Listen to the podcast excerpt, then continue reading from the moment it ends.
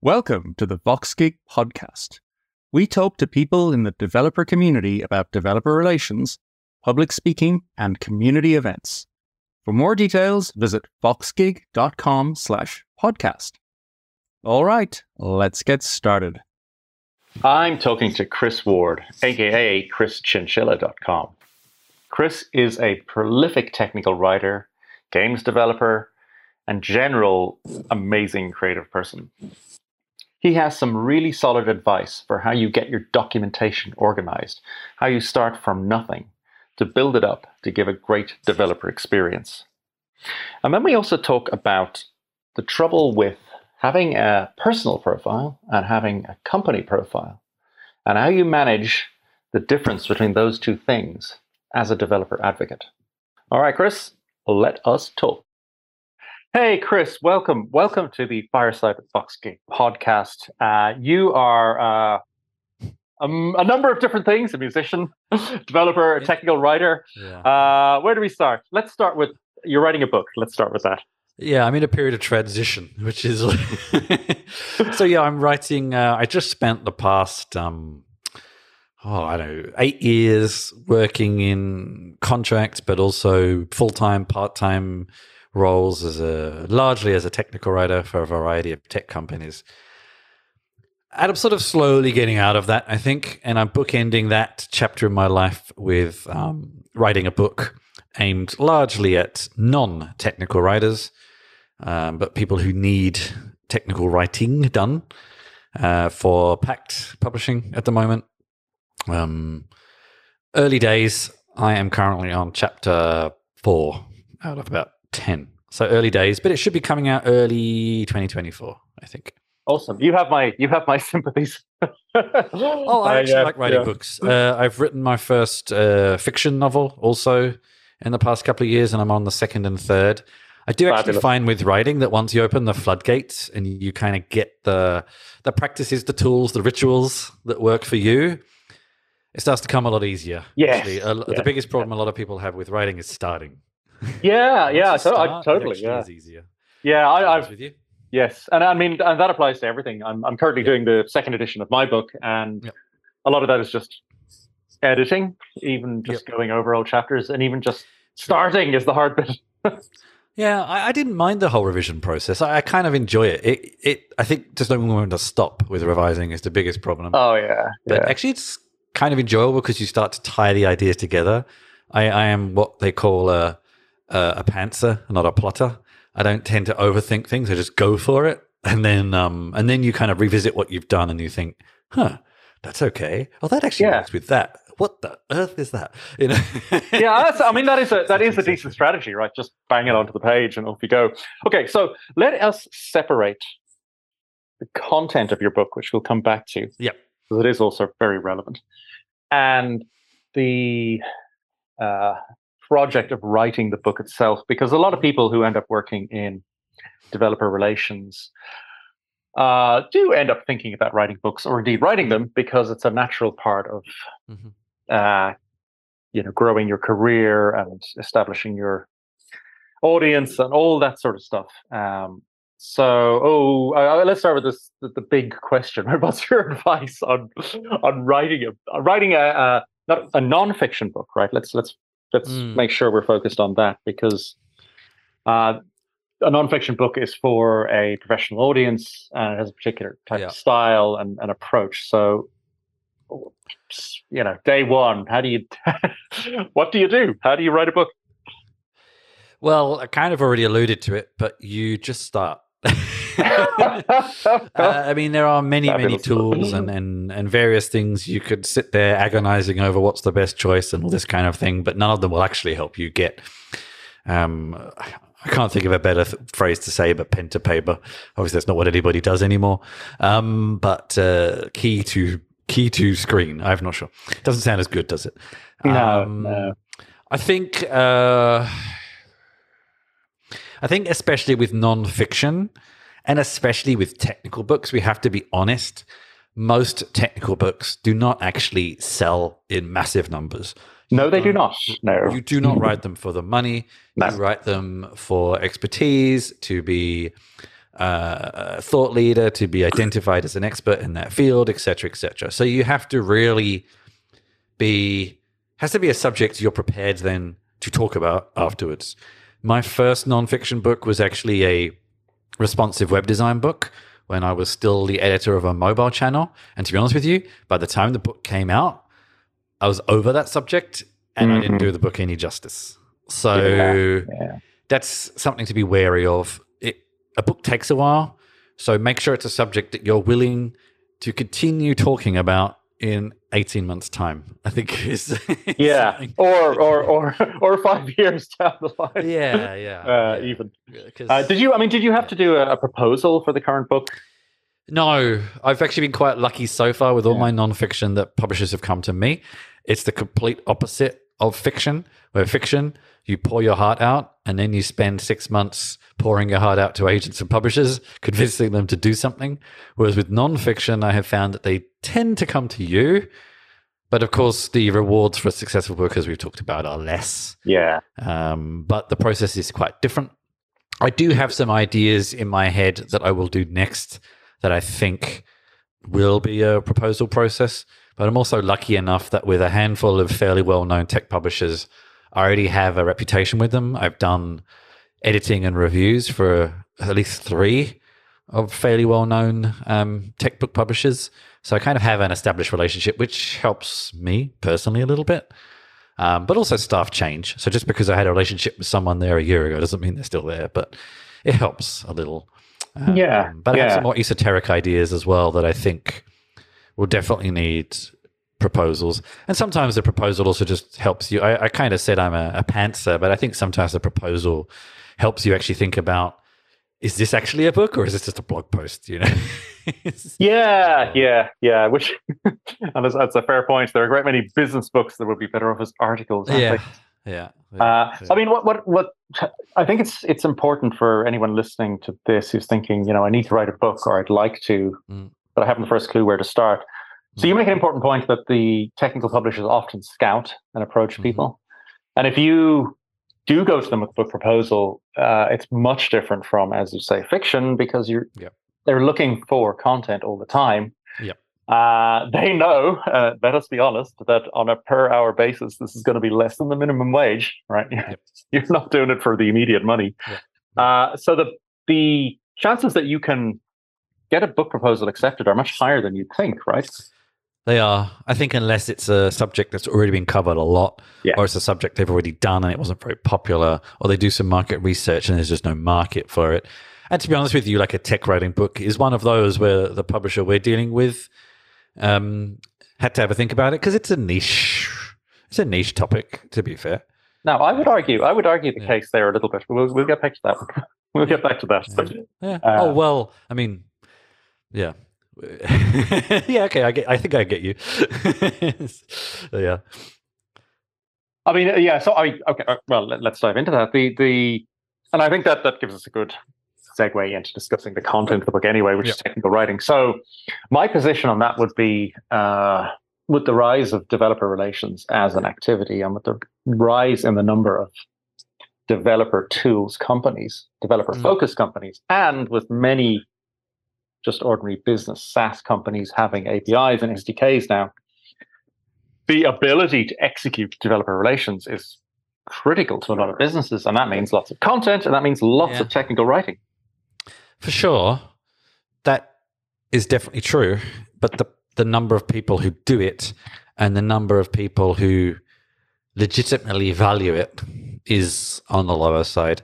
It is one thing I have faced over and over again. And um, I am trying to find ways to put this bluntly but positively in the book of saying that if you start a career in tech writing, developer relations, you will endlessly meet people who tell you how valuable you are and what you do is, but don't treat you like that.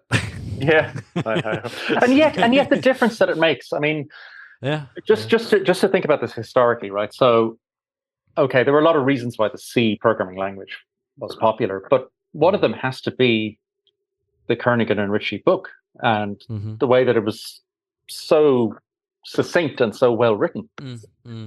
Mm. Um, and you could argue, you could argue the same for Perl. And it, I mean, this is showing this is showing my age, Yeah. now, right? But the, the Camel book by Larry Wall was, I mean, so ama- such an amazing piece of writing.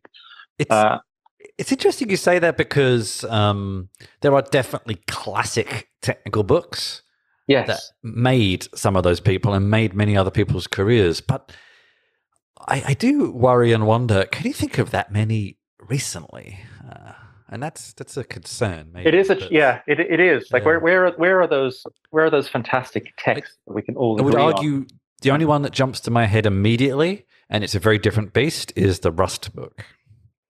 I haven't read that. Ooh, okay, that's It's a not one you like Yeah. to read from cover to cover, but it's No. very interesting because it's it's not written by one person, and it actually the interesting thing with Rust from a documentation perspective as well is it actually ships with the product.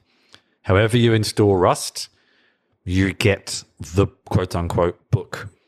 Um, and uh, it's it's a very good example. Rust as an entire project is actually a very good example of developer experience. Actually, um, Yeah, because they have all these challenges. You, you've got to figure out how to do all this borrowing stuff, and there's a new way to manage memories. There's all these new paradigms and mental models you have to build in the user, right? yeah, yeah. Um, yeah, I'm going to check that out. Okay, good recommendation. Yeah, no, it's definitely it's it's kind of a, one of the ones that's there.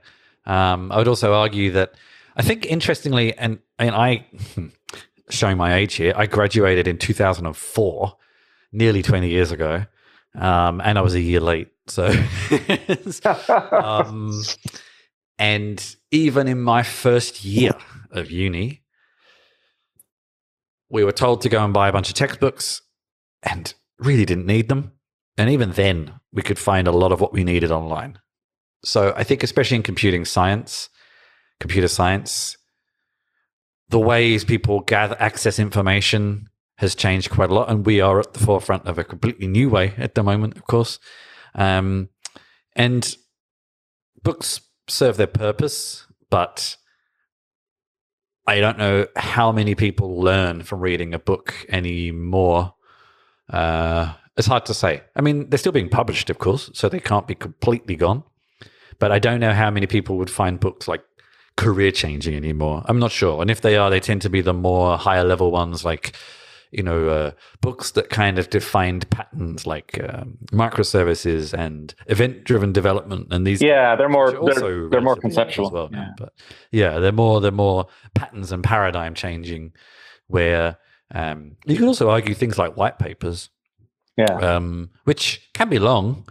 No one would call them a book, but they're long pieces of content. I was at a presentation last night where the presenter was referencing basically the white paper that described uh, transformers, you know, the, the, the T in GPT, Hmm. um, and how interesting he found that to really understand what's what's happening behind the scenes of these things. So, Ooh, know, that's okay. Still that's a, another. definitely. that's another one to, to have a, a to have a look at.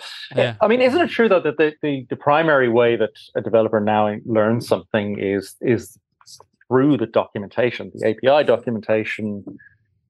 Right. If you're going to if you're going to learn if you're using AWS, you're reading the AWS docs primarily, right, rather than a specific Mm. book. Now, I, I ironically I did learn how to use AWS from uh, Jeff Barr's original book back in the day, but yeah. nowadays for all the new services you, you you're kind of just it's kind of bite-sized chunks of what you sp- are specifically trying to um, trying to do what do you so what do you make of the technical writing of amazon's documentation you know where they have lots of little articles All right. Okay. I gotta be careful here.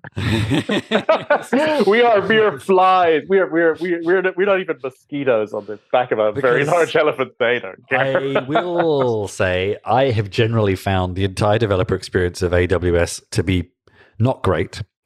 Um, there are reasons for that, actually. Uh, there, there are two, two, two largely different practices in tech writing. Uh, you could kind of split worlds down the middle and how stuff is documented that roughly fit into the era when a product comes from. And AWS, having been around for a while, actually falls into one of the the the older way, and it in my mind it sometimes shows Hmm. um, that they almost kind of tried to recreate uh, an in-app help system on a web page. uh, and uh, yeah, without going into the the details of what that means from a, a tech writing perspective, uh, I think sometimes it shows in that often a lot of the and AWS now has become such a large collection of products that it gets. I find it very disconnected sometimes when you're trying to solve problems. Um, you get bounced around all over the place, and and some of the design behind it influences that. You know, you you want to go and set product A up, but in order to set up product A, you have to configure B, C, connect them through D, output it to F, and you know, so you end up Yeah, with this. yeah. I would sometimes argue that if AWS launched now, it wouldn't be as successful because it, kind of comes from a slightly older origin story. Whereas things like uh, Google Cloud, for example, I find much, much easier to get started with. Um, so, in some respects, I would say that you saying you found it easier to, you learned better through a book kind of makes sense because it was filling in the gaps that its documentation doesn't do. Um, maybe, and maybe that's the reason between the, between behind the origin of, of some of these books is that they were kind of filling in those gaps that documentation didn't traditionally do, and now kind of does. But Right. Okay. Okay. Yeah. Okay. Let, well, I mean, let's go to the other end of the spectrum, right? So let's Yeah. say, let's just put ourselves into the shoes of a startup founder, and we've Mhm. just launched a developer tools company that does, I don't know, it gives you a authentication and a login form or something like that. Um, and I'm either one of the founders or I'm the very first developer advocate hired by the company. And there- there's virtually no documentation. Um, You know, a couple of blog posts and some very sparse uh, Swagger docs, maybe, or something like that. And now you're tasked with producing quite a significant volume over time of technical writing to Mhm. help onboard developers. Mhm. But you've never really done technical writing before, and you've been hired or you were the founder because you could code. Mhm. So, starting from literally no training, Yeah. but having to do it on the job, uh, how would you coach someone? What was your advice? I think I have uh, two different areas where I would coach. One would be uh, one would be what to what to create, and one would be then how. So the what I would say when you're just trying to, and I've worked at plenty of startups, so I'm going to be realistic here and say, of Yeah. course, you know, you should do everything before you, but you can't. That's impossible. That's not going to happen. Yeah. Um, so what I'd say is you start at two ends. You start at two extreme ends. You start with a getting started. How to show people the best your new product has to offer. Um, if you have an intended use case, great. If it's a very general purpose tool and you're not really sure what the use case, is going to be yet, okay, that's a little harder, but you probably have a rough idea. Um, try to pick a practical use case that is reasonable. Don't pick what I would call a, a toy use case. You know, if if someone reads that documentation and thinks this product's great, but this example is just so ridiculously basic, I can't Yeah. see how this benefits me. So try to find that balance, and that's a whole other conversation. But you know, just to give you the the highlights. So create a getting started guide that, uh, and this is something that DevRel people also focus on a lot, of course. This uh, time to getting started, this um, time to first API call, whatever it may be. Uh, get people seeing why your product is as good as you say it is. Uh, let the product talk for itself. Then I would also then say go to the other end and produce reference material. There's a high likelihood you can auto generate a lot of this from code, from spec files, from SDK stubs, etc., etc. It's not going to be great, but it shows those people who want to just go and dig beneath the surface and figure it out themselves. It shows them all the tools in the toolbox, and then they can figure out how to use them and how to apply them together if they want to. So you help people see why your product is good. You see people how it's built, and then slowly over time you can fill in the middle because the middle is really actually where you'll spend the longest time and always be iterating. So you can't expect to get it right on day one because you won't even have it right on day 200. So slowly fill that in. Um, and that's kind of been my general approach on that side. Uh, the how is more of a linguistic thing, and this is actually the some of what I'm writing in the book chapter at the moment. And I've had a few uh, presentations you can probably find online somewhere uh, that I've done around um, documentation crash courses for developers, you know, 101, whatever you want to call it. And there's a few linguistic and grammatical tricks I tend to point out to people. A lot of technical writing, what you really want to do is make your writing more confident. There's actually some wonderful advice on this from from fiction writers as well. Stephen King's book has some really good uh, recommendations on this from a completely different perspective. Oh yes, yeah. yeah. As do a few other books as well. Actually, most of these books were written in the 70s and 80s, and nothing has really changed. Um, and a lot of it is about making your writing confident. A lot of people tend to fill their writing with all sorts of grammatical um, sugar that is not necessary, makes the writing complicated, and makes people reading it think, I don't really know if this is what they say is like, I, I don't actually know if I believe them or not. Um, yeah. And actually fixing a lot of that is is quite easy. Uh, and and th- saying things like quite easy is one of the things you want to get rid of. But anyway, well, yeah. So I was going to ask you: Do you have do, do, do some simple examples come to mind? So, yeah, like, this so is good, this is bad, right? There's things of sort of getting rid of all these these what's called weasel words is one. Just do this. It's easy. It's simple. Don't say things like that. Firstly, because if you uh, if if if someone follows it and they okay, maybe I'll say that again. If someone follows it, you know the, the the the ins and outs of your product better than anybody. So of course you think everything's obvious. But someone coming to it completely fresh doesn't think that. May not have the same background as you, may not have the same thought process as you. Saying something is easy and then them finding it not is just going to either make them feel stupid, think the product doesn't work, or many other reasons. I've always said you should let the quality of the product speak for itself. You don't need to point out how good it is. Um, right. People should figure that out themselves. Then there's other things like active versus passive voice, and all of this just helps, and consistency and other grammatical tricks just help every little thing you can do helps remove that uh, cognitive overhead that people need to go through to understand what you are explaining to them. Because fundamentally, they're there to understand what it is you're trying to explain to them. They're not there trying to understand how clever you are at writing, how clever your code is, how much money you've raised.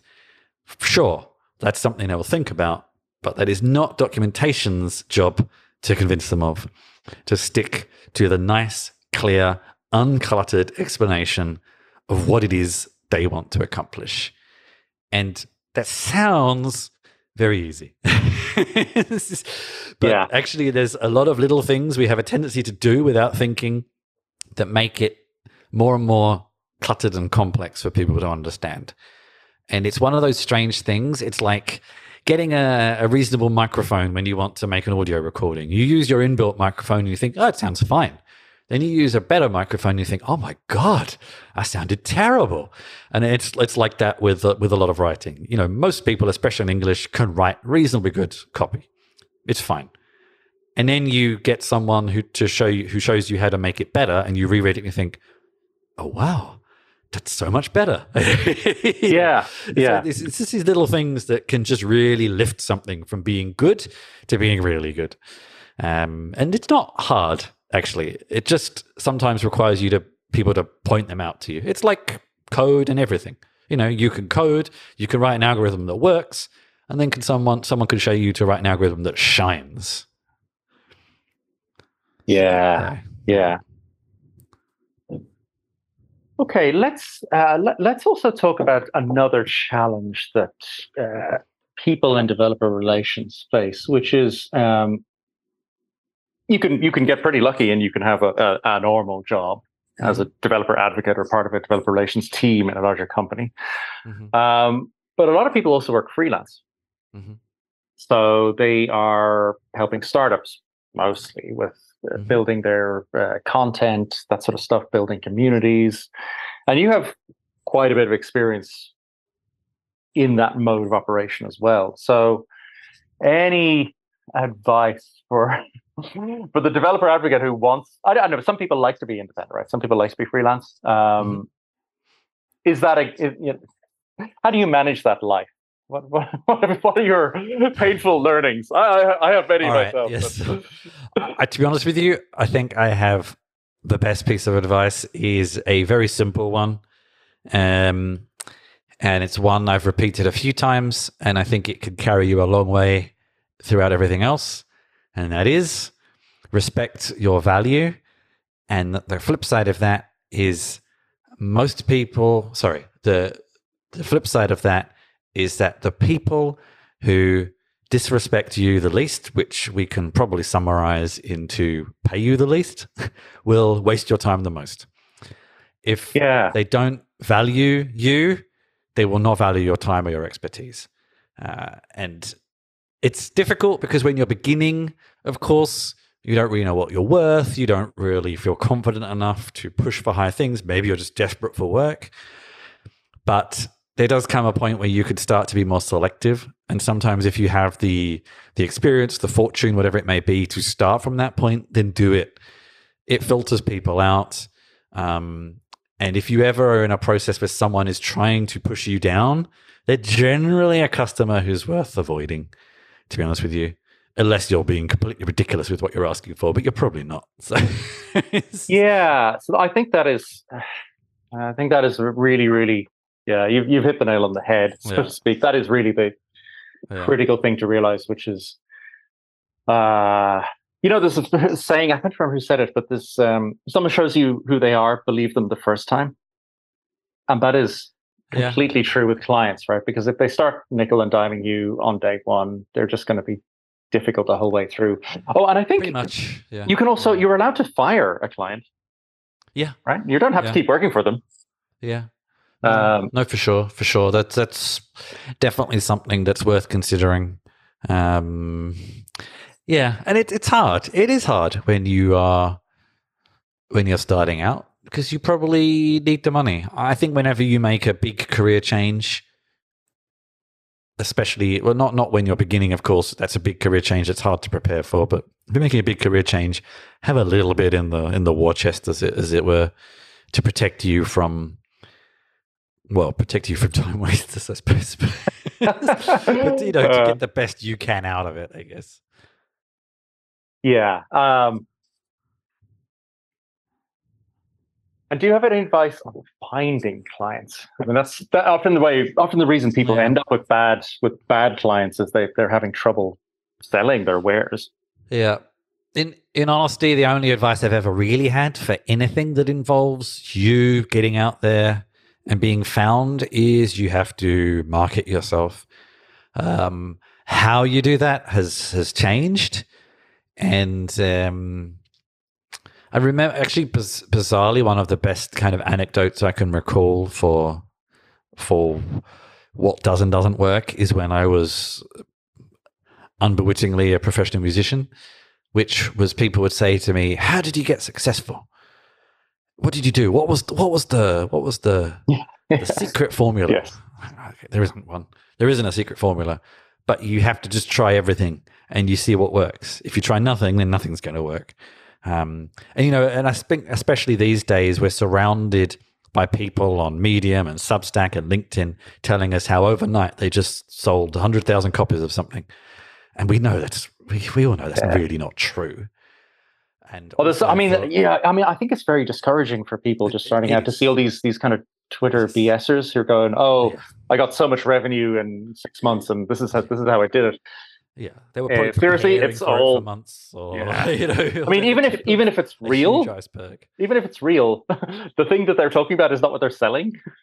they're, true. they're, they're selling Yeah. them, they're selling them themselves and the fact that they can. Yeah, exactly. charge you money for exactly. consulting or There's a little something like a- Those are called pyramid schemes. But uh, um, so yeah, I think if you're not prepared to put yourself out there, I'm not saying there isn't freelance work for you, but it will be harder. And we're talking about developer relations. I, I think these are people who are willing to put themselves out there. I don't think we have to say you that.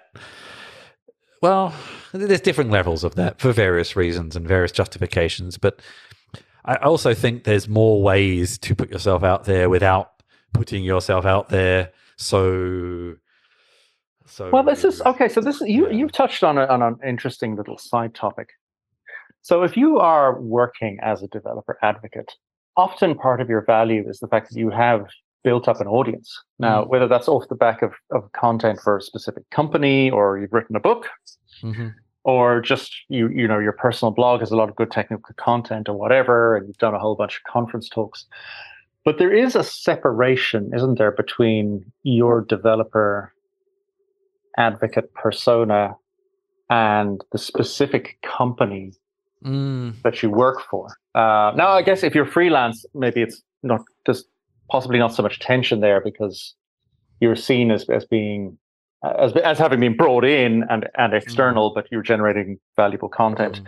But if you work for a company, um, and your identity gets a little bit wrapped up in that, how do you balance that? That how do you balance it? Because you, you're you're going to need to take that persona to the next company, right? Yeah, I, I will admit I've struggled a little bit with that. Yeah. Uh, and it's sort of why I've gone back to contracting slash um, even transitioning out of contracting into doing my thing is I realize I have a strong ish uh, or developing personality identity that often companies think they want, but often what what you are and what they want are not always connected. And, you know, when you're swallowed into the machine, as it were, sometimes you have to compromise in different directions, and that does and doesn't work for some people. Uh, and when you freelance, you, of course, have the opportunity to pick and choose a bit, but in some respects, it changes because you're also you may also not even be acknowledged for what you've done for them. I don't. I'm not entirely sure with freelance um, developer relations work because obviously it's very much more you, whereas documentation can be a bit anonymous sometimes. Yeah. Um, you know, if you make a video or something like that, it's sort of clear it to you, but it's yeah. I don't know. There's there's there's people who can make it work for them and there's people who who who can't. And I'm not honestly sure if I actually have an answer to this question. In all honesty, it's a tricky one, isn't it? Yeah. It's a tricky one, and I think I'm still figuring it out myself. I think I've just got to a point in my career where I realize I have to be me, and yeah. I need to figure out what that's going to mean because I have had too many places where I go in as Chris to a company and what I think of as Chris and what the company thinks of as Chris is not entirely compatible. yeah, yeah. it, it, and I get frustrated with it. Other people can can kind of go with it more, but for whatever reason, I I get sort of frustrated, and then that you know that starts to um, grate in in in both directions. And um, yeah, because like you see you know, let's take the example of, of a like a Twitter account, right? So, mm. an ordinary developer might have a personal Twitter account where they talk about rugby or whatever, mm. right? Mm. And then, um, if you're a developer advocate, your your Twitter account and talking about the technical stuff and posting pictures of your your talks at conferences, whatever, is, is part mm. of the job. But at the same time, then you you have posts about your personal political opinions or something like that. Yeah. And that's where it gets so you see some people are just it's all out there, everything, right? The company stuff, the personal stuff, it's it's all one big mishmash. Yeah. Uh, and then you have yeah. some people where yeah. their Twitter account is always just professional. Um, so people yeah. are seem to be approaching it in different ways, right? Yeah, I've actually been thinking about this a little bit recently from a different perspective with my kind of, especially my um, uh, fiction work. I've met some people. I actually run a writers group here in in Berlin. Uh, we have people from all um, all flavors of writer and professional level. And there's one guy I met recently who makes a living out of basically self-publishing on on Amazon uh, KDP, Kindle Direct Publisher. Yeah. Yeah. And he does it under multiple personalities. He has a name that is a romance writer. He has a name that is a gay romance writer. He has a name that is a horror writer. Right. And he has a name where he puts kind of what he actually wants to write. So he and he just pumps it out to all these different personalities. And I was thinking about that and I was thinking, do I want to take that path or do I want to always be me? And every aspect of me that is me is just out there. And I think I have to be the latter. Yeah. I, I, I, fair, fair play to that guy. And uh, I mean, uh, Yeah, maybe it is a bit more normal for writers for sure, right? Yeah. Uh, but I think I have uh, to be the a- latter. Yeah, and- it's so much And, work. and to be Wow. fair, in a professional, like non fiction writing perspective, of course, that you will find it hard to find that combination where you can be at a company and they're okay with that. But at the same time, it's like that that freelance um, discussion we had. You will also filter out slowly the the places where it was never going to work out. You know. Yeah, Um, yeah. So maybe it's a lot more. It'll take you longer to find that right fit, but you will, and it will be a much much better in the long run. And just- I mean, just- just don't for know. I the- mean, yeah, yeah. and just from the company side, for anybody listening, you know, trying to deal with this problem from the company perspective, yeah. Uh, I think it's important to remember that part of the value that a developer advocate brings is that they are a real person. They're credible for developers. Yeah. So the the downside of a few rough edges, maybe maybe it's not as terrible as you think because it shows that they are credible when they say stuff about the product because they're also talking about their dog. I think we have to be very, very careful, though, is that we're, we're talking about sort of professional and then maybe some, um, you know, less less serious personal opinions. But of course, there are places where people expressing their opinions about things may be completely incompatible with your business practices. Yeah. Uh, we don't need to go into details, but I think people can. Everyone everyone knows. Yeah. yeah, yeah. you know, and and Yeah. and that is something else. And of course, there will still be companies that are find that fine and are fine with it. But uh, yeah, I think we have to be very careful there. You know, posting pictures of your dog is not the same as Yeah. offensive language and, and things like Yeah. that. You know, that, that's Yeah. different. That's different. So Yeah. Okay, I think we have time for one final uh, one final kind of question, which is um, how does a musician end up as a coder? it's actually pretty common, to be honest with you. So, so especially in the era that I was playing in, which is the early 2000s, when the traditional model of music wasn't really working anymore, um, but the new world hadn't really happened yet. So yeah, this was the era of MySpace and um, Napster. So no one was making money for music. no, no. um, it it meant that a lot of people from that era had to find jobs afterwards, and it's not that uncommon. Uh, there's a lot of crossover between uh, these days, especially between music and coding. I think there's a, a couple of reasons. One is that uh, there is uh, some some uh, some brain science, whatever the word is, between the patterns in, in your brain that code and the patterns in your brain that make music. Music is quite. I don't want to demean music, but it is. It does follow lots of patterns, and so does coding. Yeah. Um, Obviously, taking those patterns and doing something creative with them is a whole other process. But fundamentally, music is quite algorithmic. So there Yeah. are they do trigger similar things in the in the brain. The other is actually practicality, uh, relating a little bit back to the freelance thing. Music pays next to zero. Coding pays quite well. So and is and is quite flexible. Um, and same with music. So if you could get that combination where you work some of the time, you go out and play some of the time, and you have a degree of flexibility in terms of income and time, it's actually a very good, perfect combination in some respects. Yeah. Have you ever been Uh, tempted yeah. to, um, I don't know, take a guitar on stage for a talk and, and do a sung version of your technical really, concept? that's Which I have, been my st- I, I have seen it done. I have seen it Yes, done. yes, so have I. It's not really my style, and there are people who do it. Actually, uh, Dylan Beattie, I think, Yes, is one. uh, Russ it Miles is another. Russ, Russ is. yeah, Russ so is there, there are people who do it. Yeah. There are. It's definitely a, a thing people can do, but that's not my. Uh, if it was to be my style, probably be more likely, um, which I'm actually starting to do in a lot of my YouTube videos as well, is using the the music to explain other things, other concepts. Uh, also writing the music, that kind of thing. But Yeah. there are a lot of tools that directly cross over between coding and music. Um, I saw a great uh, the the after party for um, build stuff in uh, last year. There was a duo doing coded music.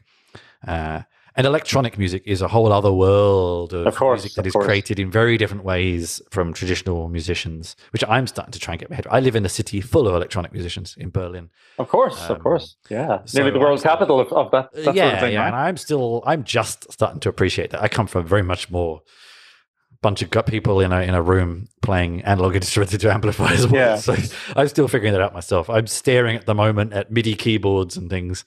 Um, And are you tempted to go into, uh, I don't know, algorithmic music, right? Where you, you write code that writes music? Um, yes and no. So, what I actually really want to move into from a musical perspective in the in the coming future is more soundtracks, which is what I always wanted to do actually before I got distracted by Yeah. bands. And uh, there's definitely depending on where you are creating soundtracks, like games, for example. A lot of it is semi-algorithmic these days. There's also wonderful tools like um, Max Live and and many others. Also, another one from here um, is Adora, where you can hook music up to triggers uh, and all sorts of things like this. MIDI. I mean, MIDI Hmm. itself is a fascinating technology because MIDI is just a series of signals. And do you know MIDI has been around for decades? Almost yeah, it's really old, isn't it? It's And version two was only released like five years ago. yeah. It's, so it's one of those. It's one of those protocols that was just Yeah. really well designed from exactly day one. exactly Wow. and and but all it is is a series of triggers you know you buy a midi keyboard you buy a midi drum kit just because that's what musicians expect it to be But it doesn't have to be that at all and through various tools i have a stream deck in front of me i have a midi keyboard in front of me tools like better touch tool on the mac and, and other things i can basically jerry rig all of this to do whatever i want uh, I could play music on my Stream Deck. I could use my keyboard to write an email. Like it's all just triggers. What you Yeah, do with yeah. those triggers is up to the software, really. So there's actually, when you talk about coding and music, there is already this quite rich world around it. And there's actually quite a lot you can hook up to things. And programs like Live take this to an extreme where you can use the you know the input of one thing as an output to another thing and, and all this sort of thing. And it's used a lot in live performances but Yeah. what you connect to each other is is it's really up to you. Uh, and tools like obs also hook into this this ecosystem as well. It's actually quite a fascinating world. There's a lot of it in berlin as well. And this is something i was always interested in when i was younger. Uh, i was an amiga fanboy when i was younger Oh, oh, wow. yeah Let, well, let, okay. So let, let me get let me get Yeah. like let me get really obscure now, right? So if you had an Amiga, Yeah. did you ever? There was a there was a, a music program for it where you it was like uh, tracks where you would you would put in the notes at certain points in the track. I think it was called Med Music Editor. So I know exactly what it was called. Yeah. And this is super weird. You, you've made me very happy because the program was called Octamed. Yes, that's the one.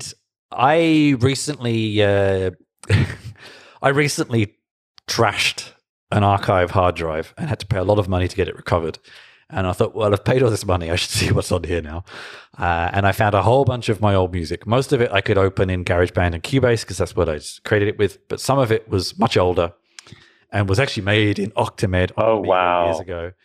That's was amazing. amazing because they managed to do some trickery to the uh, to the the sound chips too. They doubled the channels, wasn't it? You ready for this, kids? They doubled it to eight channels. Yay!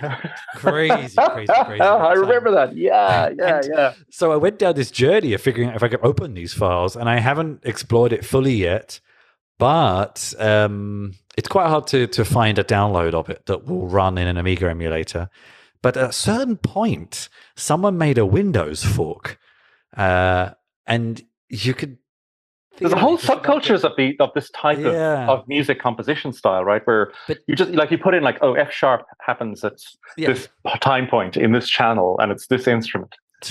the, Uh, reason you make me very happy is I've mentioned this software to many people and no one's ever heard of it. The first person who's heard of it. I, I spent I spent a lot of uh, you know completely nerdy teenager in their bedroom mucking about with that, mostly So trying to happy. mostly trying to reproduce Axel Foley and failing miserably. Once I've recreated these uh, these tracks, I will uh, let you know. And oh wow, that's one, um, fabulous! there was one actually quite famous album I came across recently that was created with it. Uh, Wow. let me let me look it up so we can we can uh, tie that up because we will uh, we'll leave people wondering what that was. Because What on earth? Yeah, we're gonna have to put in links to this stuff. Uh, fairly well known album that was made with it. Um, oh, where was it? Calvin Harris. Calvin Harris. yeah, yeah. Yep. Yeah. That's it.